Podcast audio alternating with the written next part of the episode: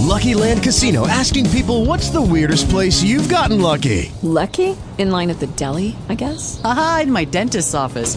More than once, actually. Do I have to say? Yes, you do. In the car before my kids' PTA meeting. Really? Yes. Excuse me, what's the weirdest place you've gotten lucky? I never win and tell. Well, there you have it. You can get lucky anywhere playing at LuckyLandSlots.com. Play for free right now. Are you feeling lucky?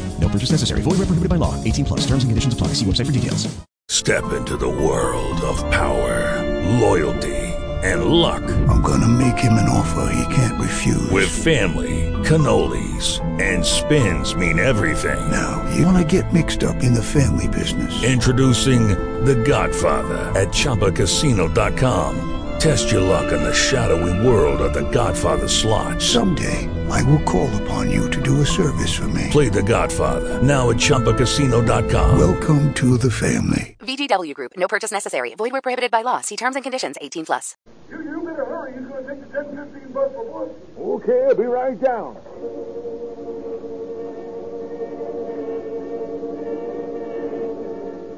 Yeah, I'm glad you got here, Sheriff. Yeah, where is this bird? He's bird? sitting right over there in the gray suit. Yeah, where's his picture? Right, right here in this here magazine.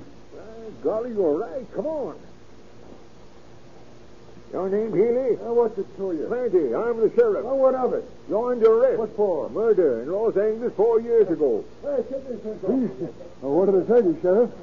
Hey, you think you can make me a deputy? I have been studying how to be a detective at correspondence school. I don't know about that. Drop in and see me sometime. Sure thing. I'll, I'll be in tomorrow morning. Come along, you.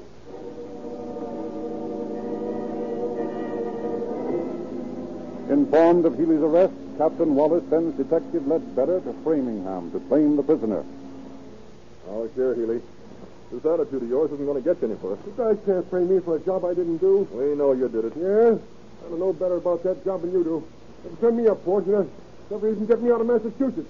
I think we got a good enough case to extradite you. Yeah, well, I gamble you ain't. Well, suppose we aren't able to extradite you. What then? Well, that's that. No, it isn't. We'll go right on working on your case. We'll build a stronger and stronger file of evidence against you, and we'll never let you out of our sight. Sooner or later, we'll arrest you again.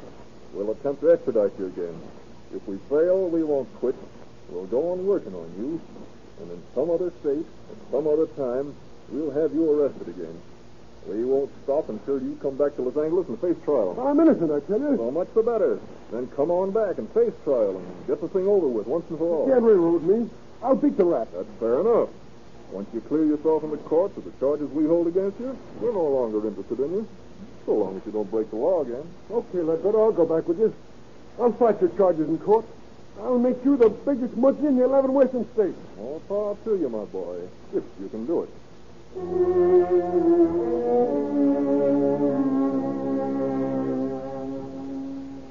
In Los Angeles, Healy maintains his arrogant attitude of braggadocio. He refuses to make a confession, and when he finally obtains a counsel, refuses completely to talk. The burden of the proof must rest with the prosecution, for Healy pleads not guilty to the charge of murder when he finally faces the bar of justice and settles down to listen to the prosecution's stated case.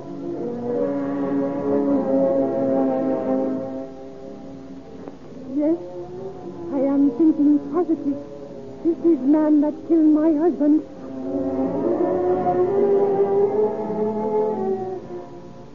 I have for employment already admitted into evidence, and also from the questionnaire filled out in the presence of Captain Wallace. At this same time, Captain Wallace asked the accused to print some of his answers.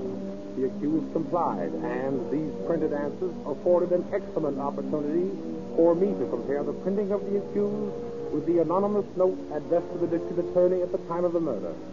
In my opinion, all these samples, both the handwriting and the printing, have been executed by one man, the accused, who is known as John Healy. If the court pleases, the photograph to the right of the exhibit is an enlarged microphotograph of the bullet which killed Mr. Kubo. The one to the left is an enlarged microphotograph of a test bullet fired from the gun thrown away by the accused when he was escaping from officers on New Year's Day, 1931. This gun, we have already shown, was purchased by the father of the accused. and the original carton which contained it was found in his garage. Observe carefully that the ridges and cuts in these two photographs are identical. So much so that if the negatives of the two prints were placed one on the other, the resultant print would be identical with these. There can be no doubt in my mind, nor should there be any doubt in the mind of the court, that Healy's gun is the murder weapon.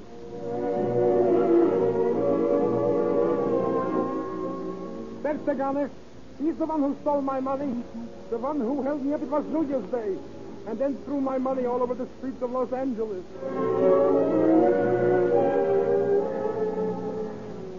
Mr. Evans, sure looks bad, doesn't it? Yes, it does, John. I didn't think the Bulls had all this on me. I'd never come back here. I don't think you can win. You don't?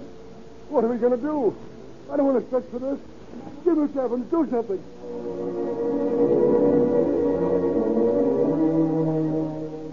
Your Honor, my client and I have heard enough testimony to give us a profound respect for the work of the police and the prosecution in preparing their case.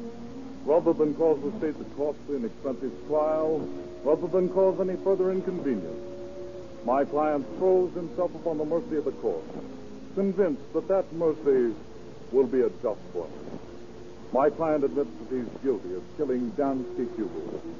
Furthermore, he admits that he is guilty of robbing the drugstore on New Year's in 1931. But there are mitigating factors, Your Honor.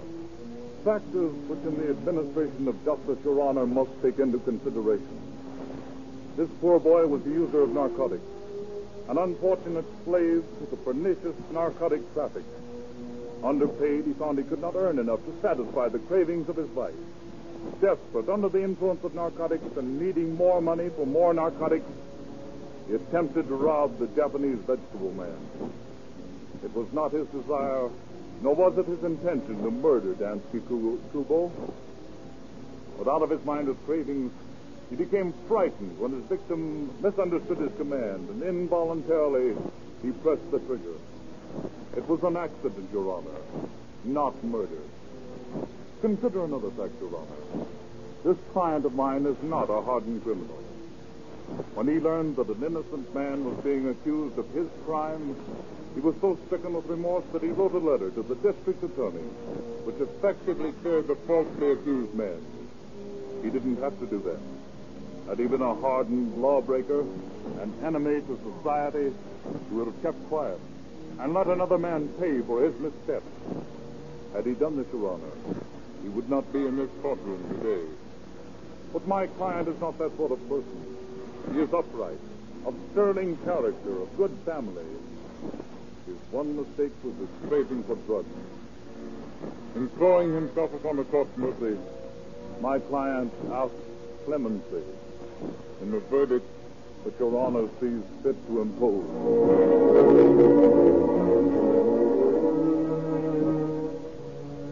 John Edward Healy, stand and face the court. Before I pass judgment upon you, have you anything to say? No, nothing to say. John Edward Healy, you have committed a serious crime. The most serious crime a man can commit. You have taken the life of a fellow man. In a court higher than this, you will meet your final judgment. But in consideration of the fact that you have thrown yourself upon the mercy of the law, this court finds you guilty of second-degree murder and sentences you to San Quentin Penitentiary for from five years to life.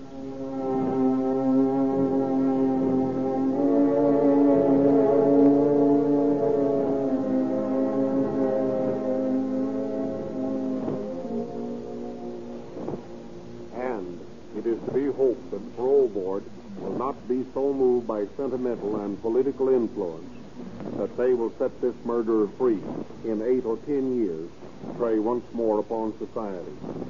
For every prisoner released from San Quentin, your too-lax parole system makes the work of your policeman that much harder, causes him, in many cases, to have to do his job all over again.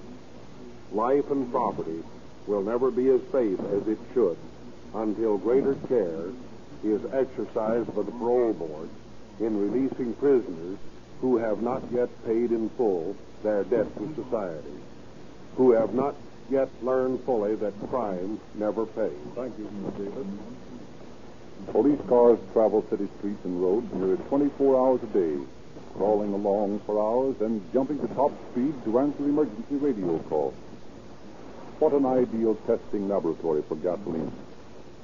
The police cars operate over the same roads you travel, meeting the same traffic conditions. Accurate records of police car operating costs, police car operating costs are kept by most cities. And tests of many brands of gasolines have led to the adoption of Rio Grande cracked as the official gasoline.